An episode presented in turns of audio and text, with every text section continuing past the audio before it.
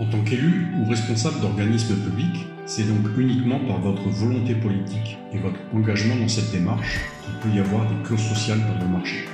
Le premier élément à considérer, c'est que les clauses sociales représentent un outil puissant des politiques d'inclusion dans l'emploi. C'est cette finalité qu'il faut intégrer.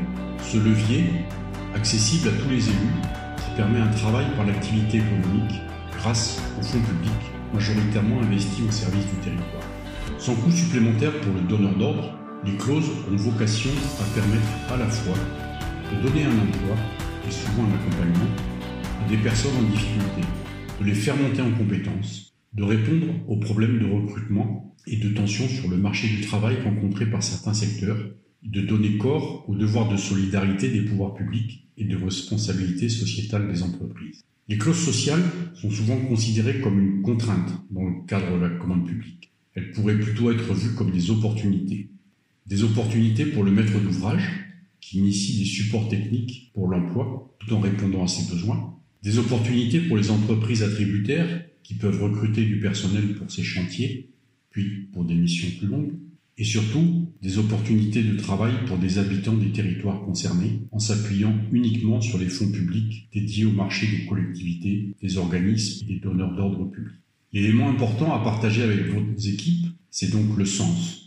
La finalité des clauses sociales en tant que levier puissant pour l'emploi des habitants fragilisés et l'inclusion par l'activité économique via les marchés publics.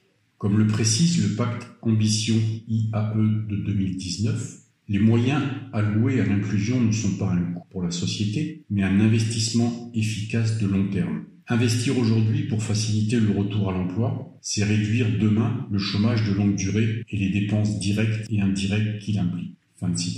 C'est par un choix politique une décision d'application prise par l'exécutif de votre collectivité ou de votre organisme public que les clauses pourront se mettre en place et se développer tout au long de votre mandature.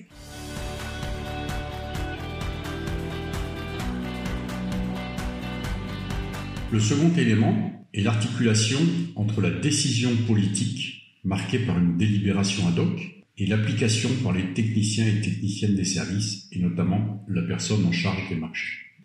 Il est important que cette décision relate la finalité des clauses sociales liées à l'emploi et l'insertion et précise les attendus des élus pour que les équipes techniques s'appuient sur ces informations pour la mise en œuvre des clauses dans les marchés. Le troisième élément est la place et le rôle du facilitateur ou de la facilitatrice dans l'information et la sensibilisation des élus. Il est possible d'organiser une rencontre lors d'un bureau municipal ou communautaire, un échange à partir d'un projet en phase esquisse, une présentation de résultats ou des démarches réalisées par d'autres collectivités, mais aussi par la place pour l'information et l'accompagnement des équipes techniques dans le choix et l'application des clauses qui permettent de répondre aux besoins exprimés par les élus. C'est par la pédagogie auprès de chacune des parties qu'un terreau favorable se construit. C'est par la médiation entre ce niveau politique et ce niveau technique que la mise en œuvre se fera dans de bonnes conditions, en prenant en compte les finalités et le sens des clauses sociales.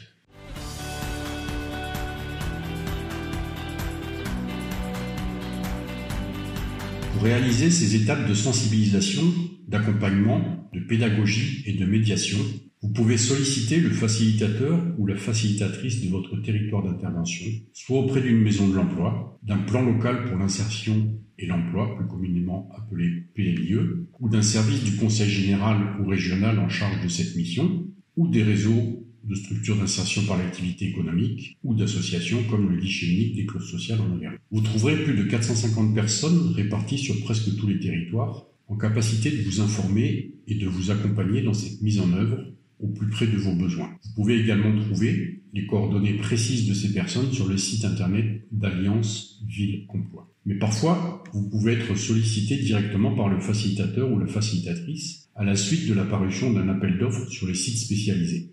La même démarche peut alors s'enclencher avec les élus et les responsables techniques pour que les clauses sociales soient positionnées dans vos marchés.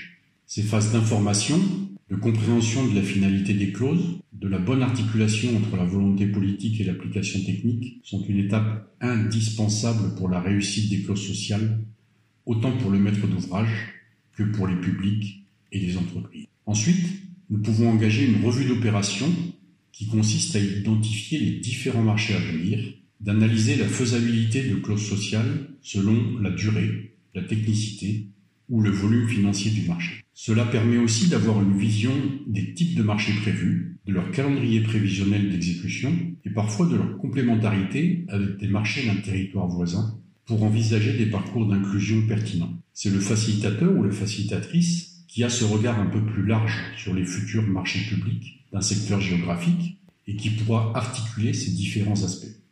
Lorsque ces phases-là sont réalisées, il est temps pour le maître d'ouvrage de choisir le bon outil, c'est-à-dire le bon article des clauses sociales du Code de la commande publique, qui permettra d'avoir l'impact attendu en termes d'emploi, de formation et d'insertion pour les publics concernés et selon les marchés envisagés.